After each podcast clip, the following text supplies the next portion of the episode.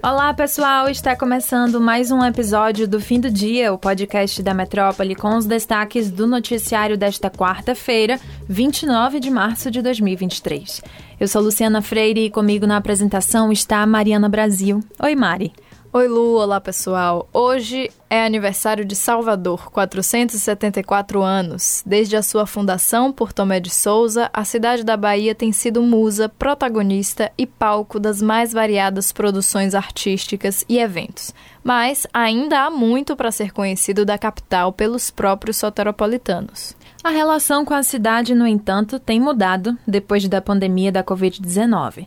Para o guia de turismo Roberto Pessoa, que trabalha na área desde 1979, uma chave mudou para os baianos nos últimos três anos, com as restrições que dificultaram a saída do estado e também o aumento dos preços de passagens e estadias. A grande maioria dos seus clientes percebeu que há muito a ser conhecido e redescoberto no quintal de casa. Há quem observe ainda que essa é uma tendência anterior à pandemia.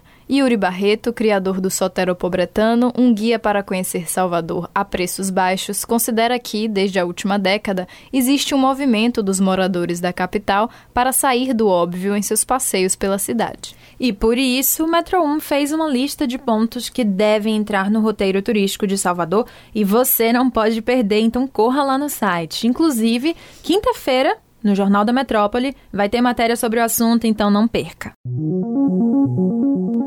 O papo agora é política nacional. O presidente da Câmara dos Deputados, Arthur Lira, do PP, afirmou nesta quarta-feira que o governo federal vai prorrogar até março de 2024 o prazo para que os gestores possam se adequar à nova lei de licitações. Sancionada em 2021, no governo Bolsonaro, a nova legislação impõe controle maior do processo licitatório. Inicialmente havia a previsão de um processo de transição de dois anos. A prorrogação acata pedido dos prefeitos.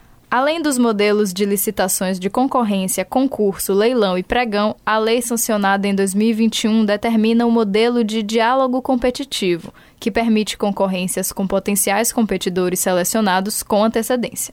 Há ainda a possibilidade de algo parecido com a RFI do setor privado, que é o Request for Information, sem caracterizar direcionamento para fornecedor específico. Agora, de olho no que acontece na Rádio Metrópole, da base política do prefeito Bruno Reis, do União Brasil, o deputado federal Léo Prates, do PDT, anunciou que vai apoiar a reeleição do gestor municipal em 2024, mas afirmou que em 2028 pretende concorrer ao executivo soteropolitano, já que esse é o seu sonho e sua dedicação.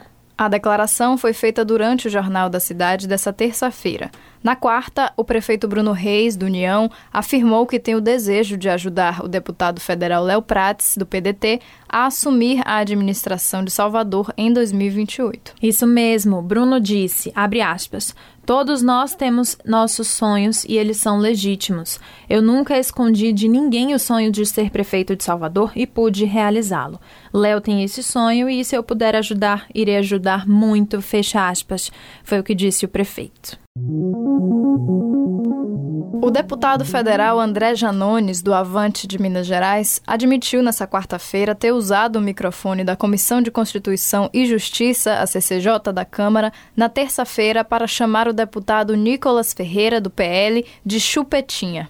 O tema voltou a ser pauta na CCJ durante a sessão desta quarta, quando deputados passaram a debater as ofensas do dia anterior, antes do início das votações. O deputado destacou ainda que o uso do termo não tem conotação homofóbica e explicou os motivos de manter o apelido. A ofensa aconteceu durante um tumulto na sessão convocada para ouvir o ministro da Justiça, Flávio Dino. Nicolas queria autorização para falar, mas era interrompido por outros parlamentares. A fala de Janone chegou a ser atribuída inicialmente nas notas taquigráficas de forma equivocada ao presidente da CCJ, o deputado Rui Falcão, do PT de São Paulo. O documento foi atualizado ao fim da noite. Falcão estava com o microfone desligado no momento da ofensa. A gente segue de olho na repercussão desse assunto.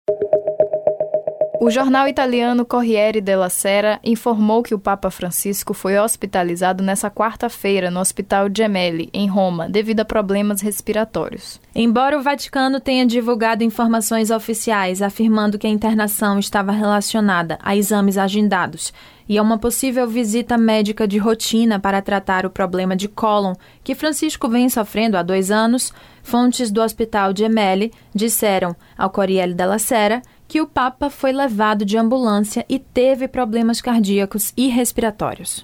O pontífice, que tem 86 anos, deve permanecer internado no décimo andar do hospital, onde há uma máquina de gasometria arterial, pelo menos durante a noite. E é isso, pessoal. O episódio de hoje fica por aqui. Confira essas e outras notícias no metro1.com.br. Confira também as nossas redes sociais, arroba grupo.metrópole no Instagram e no TikTok e arroba metrópole no Twitter. Ative as notificações no Spotify para receber um alerta toda vez que sair um novo episódio do fim do dia. Valeu, Mari. Tchau, pessoal, e até a próxima. Tchau, Lu. Tchau, tchau, pessoal.